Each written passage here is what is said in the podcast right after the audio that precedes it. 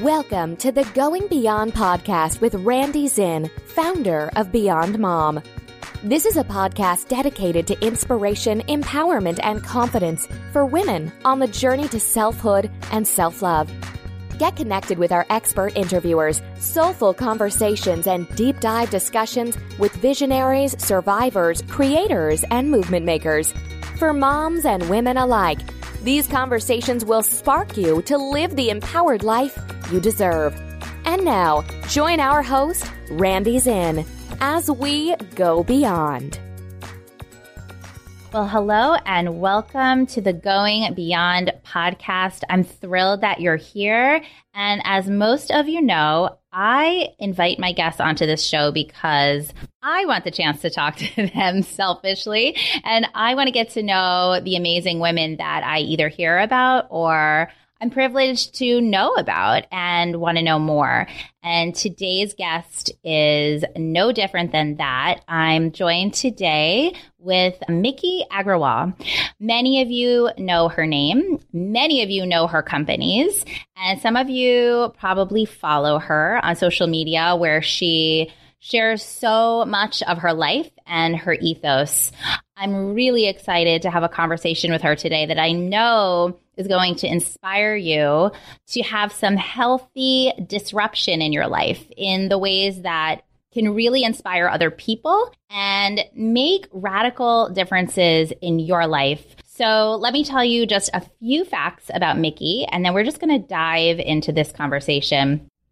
So, Miki is the founder of several very fascinating companies who have made real impact in women's lives and people's lives. She's the founder of Thinx, a period proof underwear brand. Um, many of us have experienced this product and used this product.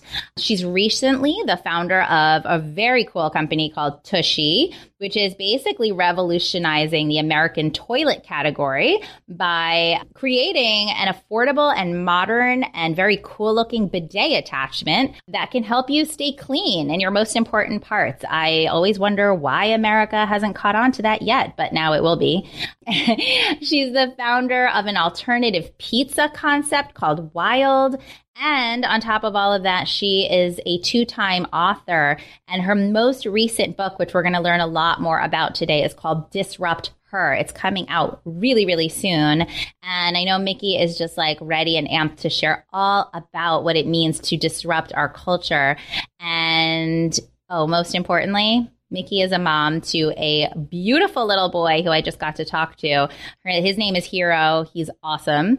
And that's what I have to say to introduce her. So here she is. Hey, Miki. Hey. Hey, hey. Hey, hey. So happy that you're joining me on the podcast today. Last time we saw each other in person, we were on the other side of the country. yeah, I know how random. Of course, at Erewhon. At Erewhon, I actually want to roll out like a bed in that store and move in. I know, seriously. so, Miki, again, I'm just really excited to get the chance to know you more through this conversation and to dive into how passionate you are about some of these concepts that can really, you know, change the way that our mindset works and the way that we express ourselves because it's clear through the way that you express yourself that you believe things can be really, really different than they currently are. And you're here to change the world. And I love that. Yeah, I mean, it's a really fun place to be, which is to make people feel uncomfortable and then allow people to really ask themselves why they're uncomfortable with certain topics. And then as we talk about it, just completely loses discomfort and then becomes, it goes from discomfort to advocate to excited to talk about it. And that's what makes it really fun to work on the projects I've been working on. Yeah. So tell us, like, give us a little bit of backstory. Like, where did it start for you that you decided to start kind of poking a little bit at the places or a lot it, at the things that typically can feel uncomfortable and can ultimately when we really look at it be limitations of how we are living our lives sort of the first introduction to kind of butting up against people who are not interested or uncomfortable talking about something was when I opened my first business, which was a restaurant. And it was a gluten free, farm to table, local pizza concept. And, you know, we live in America where pizza is a $32 billion industry and Americans eat 100 acres of pizza every single day. Wow. And so as a result, people are very, very particular to their standard pizza. Like I'm my Joe's Pizza gal. Don't tell me how to eat pizza. Don't bastardize my pizza. You know, I like my pizza the way I like it you know, and you do some digging. Like for me, I had to stop eating pizza because it, it caused stomach aches for me because of the bleached flour, processed cheese, sugar-filled sauces, processed toppings, all the stuff in that was kind of going into this beloved comfort food. And so I started, you know, New York's first alternative pizza concept: gluten-free flours, hormone-free cheeses, local seasonal toppings, farm to table, stuff like that. And when was that, Miki? When did you do that?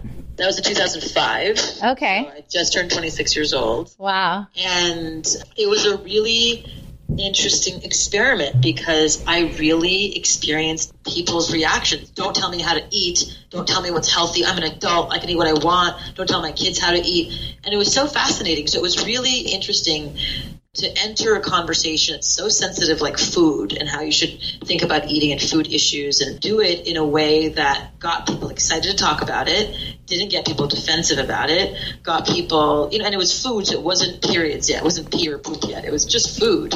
Right. And that was such an incredible experience because it that experience dictate, sort of helped define how I was going to start things Tushy and icon etc so with the restaurants I you know the way I thought about it was you had to have the best product. The food food had to be amazing, had to taste delicious. Because initially in 2004, 2005, when I was working on building the business, people were like, ew, organic probably tastes like cardboard. Because back in 2004, 2005, no one was talking about gluten free, farm to table, organic, local.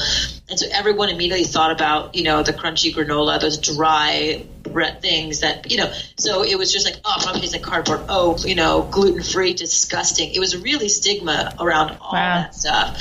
And so, so we had to have an amazing product, best in class product. And then we had to have a really beautiful aesthetic environment where people felt really comfortable and sexy coming into my space, felt really cool, felt, you know, just the aesthetic was great.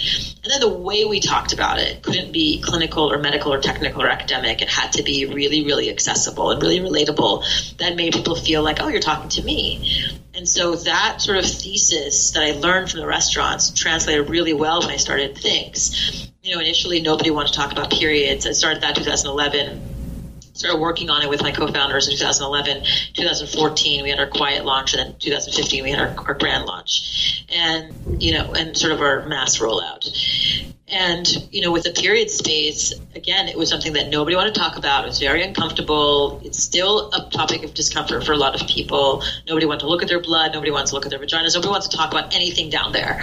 And so to introduce a product where you're bleeding into your underwear and then having to wash it, people were like, ew, disgusting. Never. I'll never do it. Gross. Probably smells. Wash it. You mean, you mean like actually just scrub the blood out of my underwear? And it's just like, you're already doing that with your soiled clothing that you bleed through your tampon anyway. Yeah. So might as well wash it out of a pair of underwear that doesn't leak through. Like, and that feels like a sexy regular pair of underwear that you don't have to worry about ever having a leak or a stain or an issue with it. Wow. So that was another stigma that we had to make sure that, again, the thesis was still stood, which was best in class product, product that I wanted to wear that felt really good on my body, that didn't feel like a bulky, pad filled underwear. It was actually just felt like a regular underwear that felt, made me feel liberated.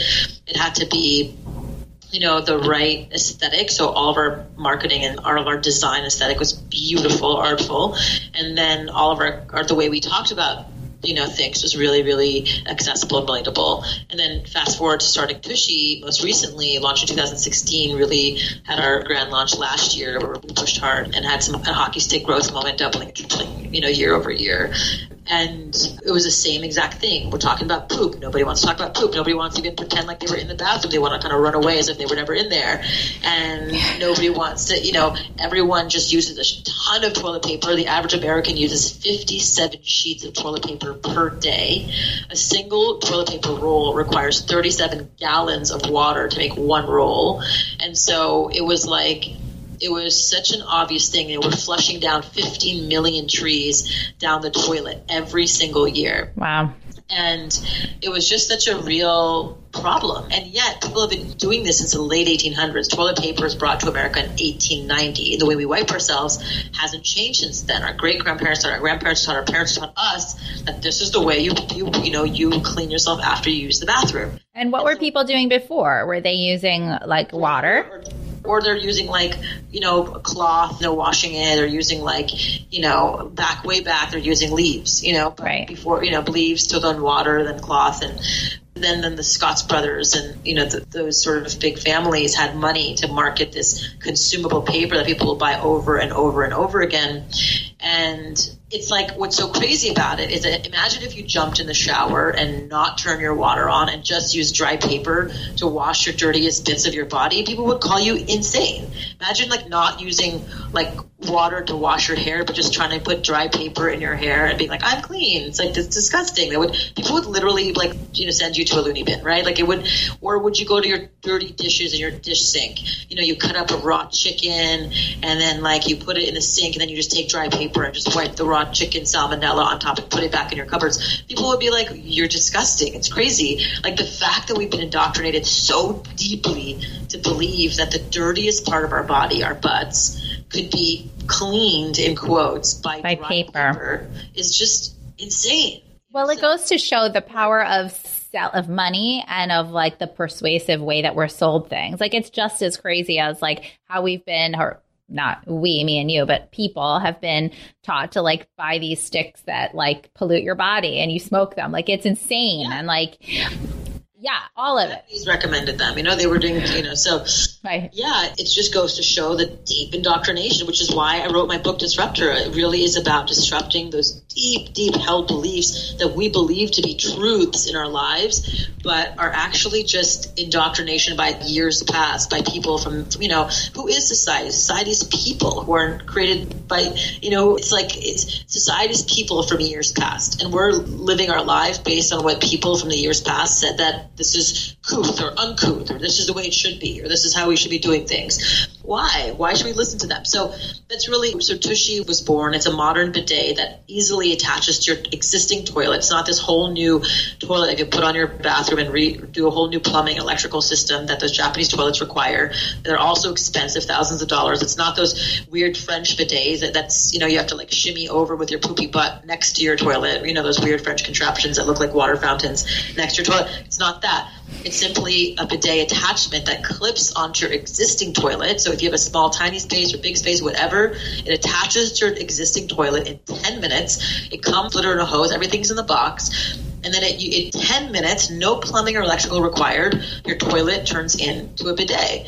And it's like, and you turn this beautiful little knob we have the only one with organic bamboo, you know, knobs and then you turn the knob and it sprays precisely your butt clean. And there's so much stigma. Oh, doesn't it spray poop everywhere? It's like, no, it doesn't. It poop goes down. It's like a reverse waterfall. It pulls the water down. People are like, oh, isn't it pulling from the dirty toilet water or the tank? It's like, no, it's not coming from the toilet water or the tank. It's coming from the wall, the same water you brush your teeth with. It's like it put like the splitter that splits off the water that goes to your tushy splits off from your wall. So you don't have to worry about dirty toilet water. It's just there's so many reasons why people just talk themselves out of properly cleaning themselves. It's amazing. But what, what really gets people excited yeah. is the fact that it's going to save them a lot of money over, you know, you'll save thousands of dollars over the course of, you know, a few years. If you have a family of four, you're saving, you know, thousands of dollars like in just a couple of years. So if you're using a tushy, do you, you would argue you with a little bit of toilet paper or we have organic bamboo butt towels that you just pat dry because it's like you're taking a shower. You just pat your butt dry after. If you don't want to do that, if you're a little nervous about that, which I get at first, you'll get there. Don't worry. When you start using it, you'll be like, oh my God, I'm so clean. But before that, we have organic bamboo toilet paper on subscription. Rather than killing a tree that's like 150 years old, you might as well use a tree free product like bamboo, which grows up to 39 inches per day, and use that instead. So, and tree and bamboo and hemp, these are materials that we already have a 100% bamboo toilet paper that we have on subscription that you can order. It's completely plastic free. For the packaging, there's no plastic in the packaging. It's and it's tree free, and so it's the most sustainable toilet paper in the market. So, you, but instead of using 57 sheets that you're wrapping around your hand to not touch the poop, you're using 80% less toilet paper to pat your butt dry. So just need a couple of pieces to pat dry, and so you're just saving so much money. But eventually, you'll get comfortable enough, you know, to use our butt towels, which are so soft, and our, our butt towels you know, people love them so much that we created full size towels for people because they're like, your towels are, I use it on my face. It's so soft. So you're like, don't use the um, same one. We're going to make you yeah. more. exactly, exactly. So, you know, and our product is $69. You know, Tushy, it's like, you know, you can't get up a bidet for that. And that's a really great quality product. Right. In this country. So I'm you know, so to make it affordable to the masses and that's how you shift culture. Yes, I'm so curious. One of the things, maybe this is just because I'm always interested in product development in general, but also because I think when you talk to a lot of people or women that have a lot of really good ideas, but they don't necessarily know an industry or know a product, and they'll say, I have this idea, but I know nothing about that. I'm assuming that when you had an idea for Thinx or for Tushy or these things, like it's not to say that you had all this expertise in designing underwear or in period culture, you know, how people view periods or in, you know, actually creating apparatus that plugs into. So I would love for you to share a little bit because a lot of my listeners are women with ideas. Where do you start when you have an idea, but you don't necessarily know about that thing? Yeah. So the first thing is you have to get the product designed. If you have an idea and you put it in the back of a napkin, you're like, this thing would look like this. And you, so the first thing you need to do is get a product designer, which you can find on Upwork. You can find on so many different places. You can go to colleges, you can go to design schools. You can find a student that wants a couple of extra bucks, you know, and you can create, you can design the product that you're trying to, you know, create. Then once the product's designed, then you can prototype it. And there are different prototypers in, you know, the, all over the United States and Asia. There's just so many places that do different prototypes. You can have 3D print prototypes for super cheap. So then you get it prototyped and then you test it and you see does it work? Does it need tweaking? You know, once you get the product to the right thing, then you, if you want to patent it, you can go to a patent lawyer. There are super affordable patent lawyers on upcounsel.com. And then from there, you can, you know, go to Alibaba and look for product manufacturers who manufacture things that are similar to your product. And then, you know, you can build your website either on Squarespace, Shopify, WordPress. You know, I do all my products on Shopify because it's really, really easy, really user friendly. They have a great backend system, very trustworthy. And then you market the product on Facebook, on Instagram, you create the right creative. So it's really a pretty straightforward process. But the step one is the hardest part, which is getting the product designed and created and exactly, you know, what you want to create. And I think you, know, you can't compromise on that step because if your product isn't great, then you'll, you won't have a business. Right. And I'm sure I can imagine that you do a fairly good amount of clearly your own research on a field and on an industry. Like you identify a problem and then you yes. say, let me like immerse myself in this and yes. know as much as I can personally know. And then I imagine you also have to bring in people to give you their insights, their frustrations, their feedback. So I can only imagine that you would bring other people in for perspective at certain junctures too. Mm-hmm. Yeah, so my first book, Do Cool Shit, with the subtitle Quit Your Day Job, Start Your Own Business, and Live Happily Ever After, I talk about three questions that you should ask yourself before starting any business. The first question is, What sucks in my world? It has to be an actual problem that sucks in your world first, because you're like, This is a pain point that I'm dealing with all the time. Like for me, having stomach aches, couldn't find a pizza place that satiated both my taste buds and that was good for me. You know, periods, I had period accidents every single month. I was like, my first time getting my period every month. I was so so messy. It was disastrous, you know, problem with Tushy, you know, before with bidets, like every single time I went to the bathroom, which is a day, multiple times per day, I would have to do the whole like wet the toilet paper wads underneath the sink and shimmy over to wet the wads and then come back and then, you know, like try and wash my butt with toilet paper. Such a messy, ugly, disgusting experience. And I was like, I need a product that properly cleans me, but that's not super expensive. And I, live, I lived in a rental and I didn't want to, you know, like plumb a whole new toilet, you know? So yeah. A, a, really simple bidet attachment that's $69 just did the trick. I mean, my rental, most millennials and younger are now just all, are renters. And so, and so that was a real pain point for myself. So what sucks in my world? The second question is, does it suck for a lot of people? Because if it just sucks for me, then it's like I'm a diva and like that's a problem, you know? Yeah. So, so if it sucks for a lot of people, then it's, okay, yeah, one in five Americans eat gluten free. You know, that's now, it's a, that's a fact, whether they're slightly intolerant, very intolerant, you know, it's a, runs again. People want to be healthier, want to have a better digestion system.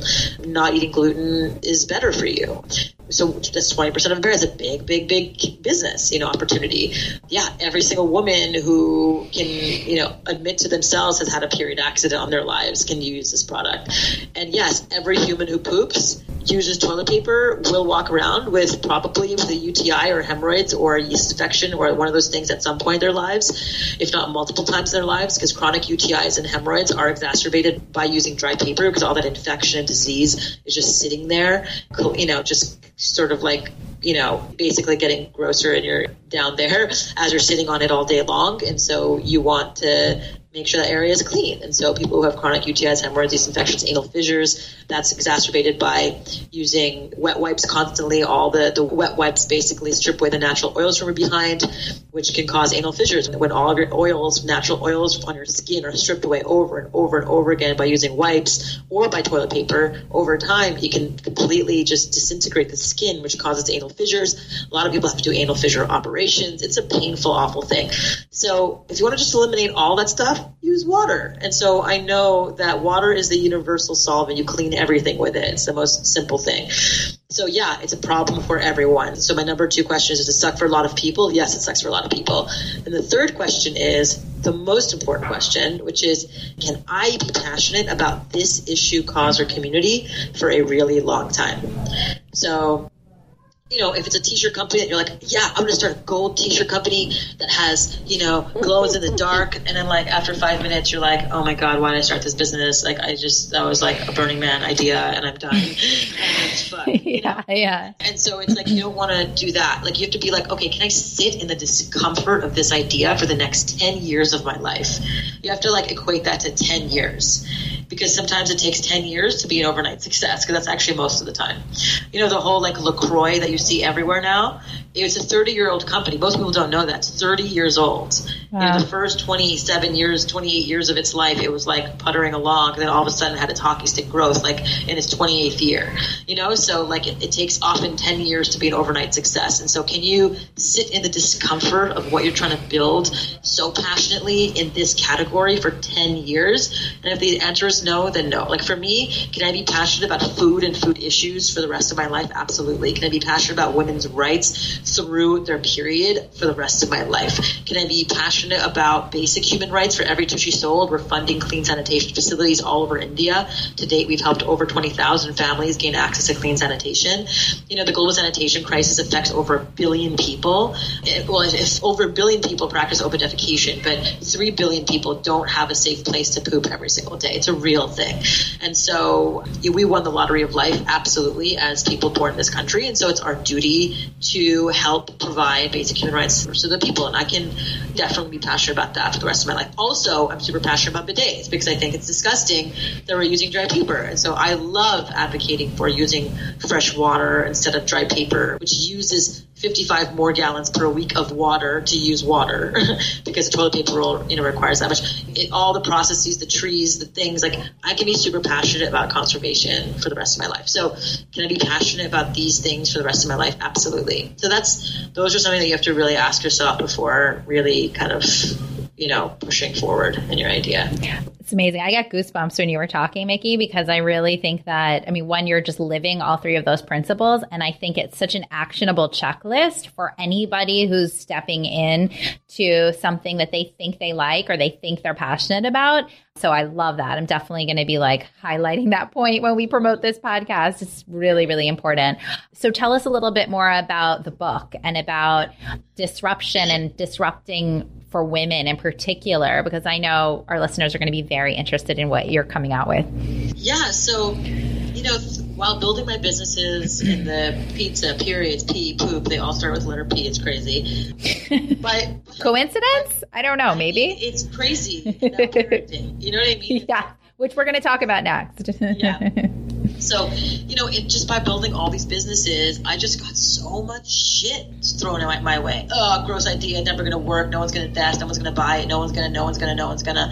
You know, just so much shame in these categories that everybody just doesn't want to talk about it, and therefore no press want to talk about it. Nobody wants to invest in my business in the beginning, and it's true. But you know, but then over time, it's like now periods are everywhere. Periods are cool. It's like a badge of honor now. It's amazing, and I feel like we really helped you know push that conversation along. And I think you know, when in the beginning society was like, don't talk about it, don't build this, this is a bad idea, you know, these businesses are, are now valued at well over $150 million. And so as a result, you know, people, it just turns out that society is wrong about a lot of things. It's Yeah. not just periods being poop. Society is wrong about so many things. You know, how we should look and feel like, you know, as far as the conversations around money, the conversations around, you know, the perfectionism, the conversations around the culture of complaining, the conversations around stuff, around getting serious as we grow up, you know, career, why we should think, you know, stick to a career. There's so many things in society where we are shamed about just, you know, just kind of staying in our safe zone and it limits us in living our full, expressed, authentic, passionate, lit up lives.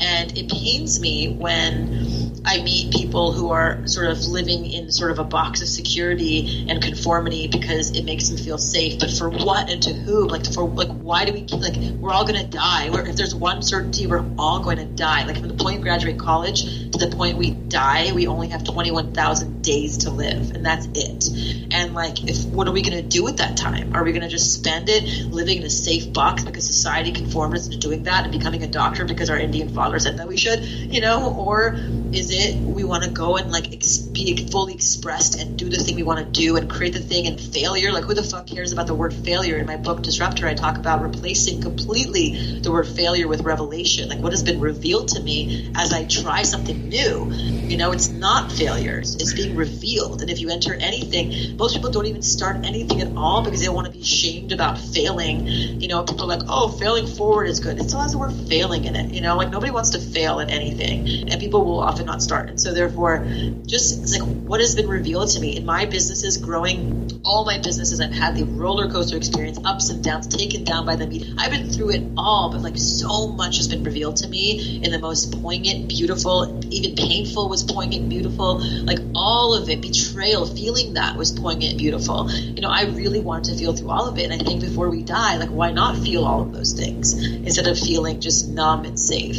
So I think this, you know, the reason I wrote this book, it's like an unabashed manifesto that sort of inspires us to move past outrage because also like the whole culture of outrage and how we have to like as women, yes, we have to stand together, but we made men. Like we create they came out of our vaginas. And We maybe not fight the way they fight because it's not working, you know? And so, you know, I think the more we fight the patriarchy in this sort of outrage way, the more the patriarchy will stand strong. The more we fight it a more feminine, beautiful way that's totally different, I think we can cope, you know, we can lure them in the right direction because we made them, you know? And so the book talks about strategies and techniques on how to fight the patriarchy authentically. It talks about how to, so the book really, it galvanizes us into action 13 major areas in our lives, you know, where we definitely that need disruption. And then it looks at the historical context of where these things come from, these common beliefs come from, and then disrupts them one by one.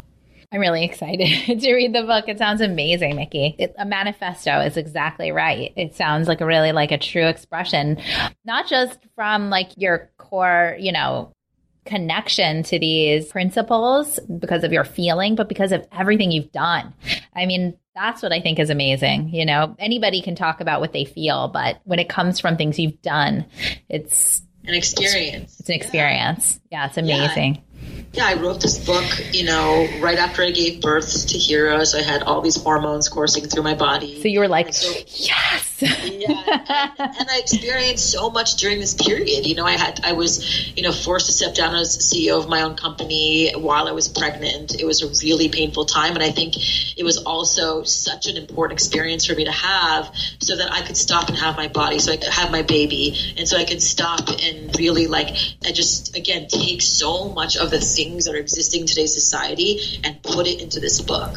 You know, I never would have written this book had I not experienced the highs and lows of being in this society that's both championing disruptors and also wanting to take them down. And so it was a fascinating experience. I love that. That all of that's in the book. I love that, which is a perfect segue into motherhood. And for those of us who follow you on social media, I mean, it's been a beautiful, almost like braiding together of who you are, what you've done, obviously what the principles you live by, and then folding in this journey of motherhood. It seems like it's really informed a lot of your viewpoints.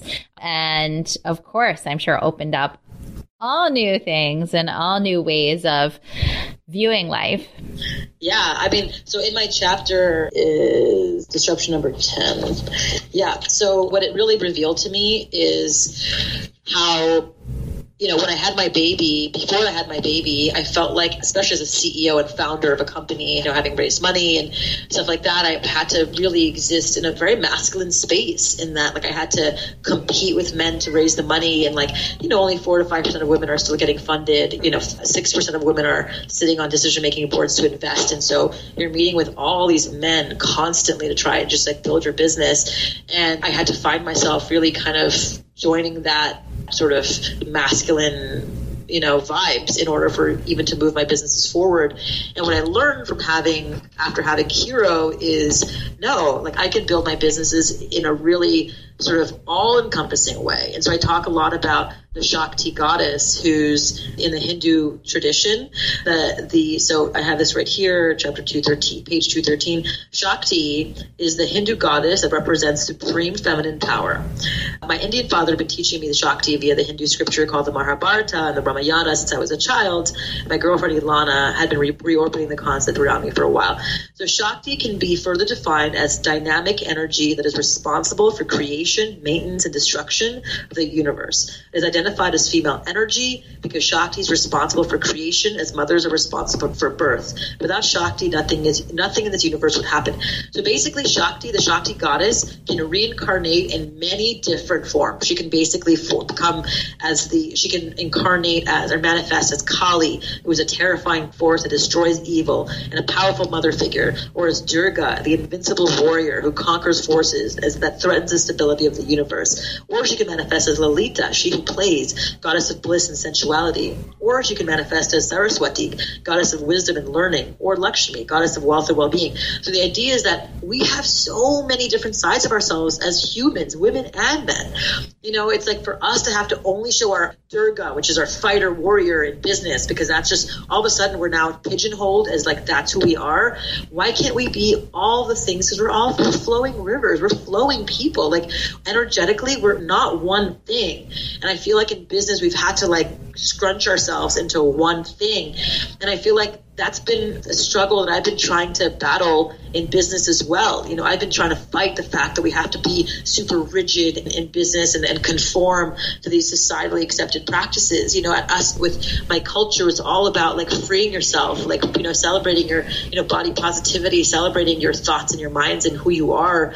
And that, you know, like that in this society can bite you in the ass, you know? And so it's really about how do we have these conversations, really show that in life and in business, we don't have to be just single sort of, you know, tracked. We can be multifaceted and it should be celebrated in every part, business, life, personal, everything. Yes. And when you think about the possibilities, when we actually can open up to all of those different types and all of those different ways of being, and that we have them as like our kind of smorgasbord of like parts of who we are when they're activated, I mean, imagine what can be accomplished, what can be created when we're open to all of that instead of, as you're saying, living out these forms of ourselves in one way, because that's what culture tells us is, you know, it should be.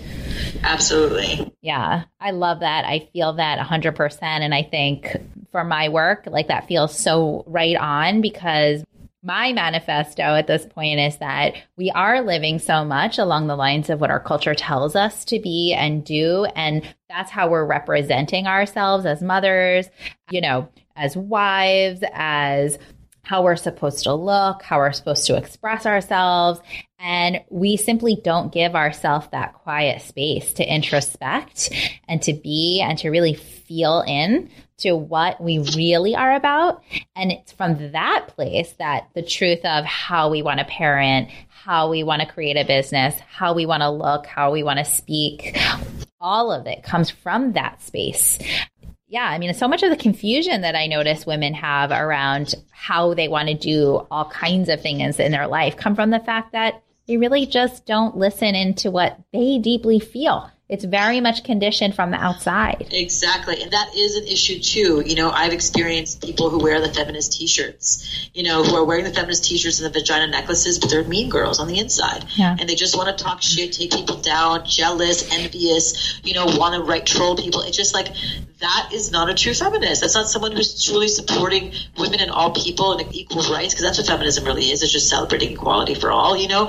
And I think that you know what what we have to realize is that we still are deeply ingrained in this patriarchal conditioning, Yeah. even as women to one another. It's like, oh, there's only one seat at the table for a woman. Let's claw at each other for that one seat instead of realizing that we can make many seats at the table for ourselves together. Like we can create more seats and not claw for that one seat. And I've experienced it all. I've experienced both a positive, loving, championing woman, and I've experienced the women who want to take me down so desperately. You know, and it just sort of it's fascinating. Where for me, it's like I think that it's so important to turn envy into inspiration, to turn sort of like to, to turn your outward anger into inward strength, where you can like continue to push your own inward boundaries. In my, I don't know if you watched my Disrupt-Her video. I didn't get to yet, but I'm going to. Oh, Go to disrupther.co. The first shot is I'm being birthed out of a vagina. And so you can check it out. Definitely gonna watch that. .co. Oh, and by the way, go to hellotushy.com. Do not go to tushy.com. It's a porn site. it's a very graphic porn site. So when you go to see Tushy, my bidet company, go to hello hellotushy. I'm glad you clarified that. you want to see me being birthed out of a vagina, clean vagina, tushy, cleaned vagina, go to disrupther.co and see the poem that, that I worked on that really talks about all this stuff, you know, the hypocrisy of society and why we should disrupt it all for once and for all. Mm. And you know, the one thing I also will say, because I sometimes I think I float very similarly to you, Miki, in the sense that I've really always kept the people that inspired me and that I thought were amazing, like super close to me. I never really went into the zone of jealousy or otherness or meanness. Like it just, I want to say it wasn't, it's not really my nature, but I want to think about it more deeply because I think about my parents and I think about how I was raised. And I think that there was really always a sense of respect for people who did good in the world and a celebration of sorts. And it always came down to that. So I just bringing it back to the fact that we raise children, like for them to see us live that way does create a ripple effect of how we can welcome power and welcome good doing in the world and like wanting to be in the midst of that, not pushing it away. Right, a hundred percent. It's just like when I see these takedown stories from women about other women, it just really pains me. It's just like, you know, just for the thrill of a takedown. It's just, it's wild. Yeah, man. Well, Miki, wow. Okay, we could clearly keep going. This is an amazing conversation. I'm so happy that we had it. Before we go, tell us quickly, you already mentioned the websites, but tell us where everybody can engage and follow you and Yeah. support your work. Yeah, you can follow me on Instagram at Miki Agrawal. I think you'll be in the show notes, maybe at the bottom. Yeah. Yeah, uh, check out hellotushy.com, which is my bidet company. It will change your life. I'm not even kidding, it will. And then if you want to check out my book, go to disrupther.co. It's available on Amazon, Barnes & Noble, everywhere. But to watch the video, to get you really inspired, go to disrupther.co. Amazing. Miki, thank you for sharing so much with me and with my listeners today. Thank you for being so brave and for continuing to put one foot in front of the other to do what you feel so passionately about because you are inspiring other women and other people every day. So I personally thank you for that. Yeah. Yes. And best of luck with your book launch. Thank you. And for those of you who tuned in today, thank you for listening. I know you're going to have a lot to say on this episode, so please share it with your friends, like it, and continue to tune in for more amazing, inspiring, life changing conversations on the Going Beyond podcast. And I look forward to seeing you next time. Bye.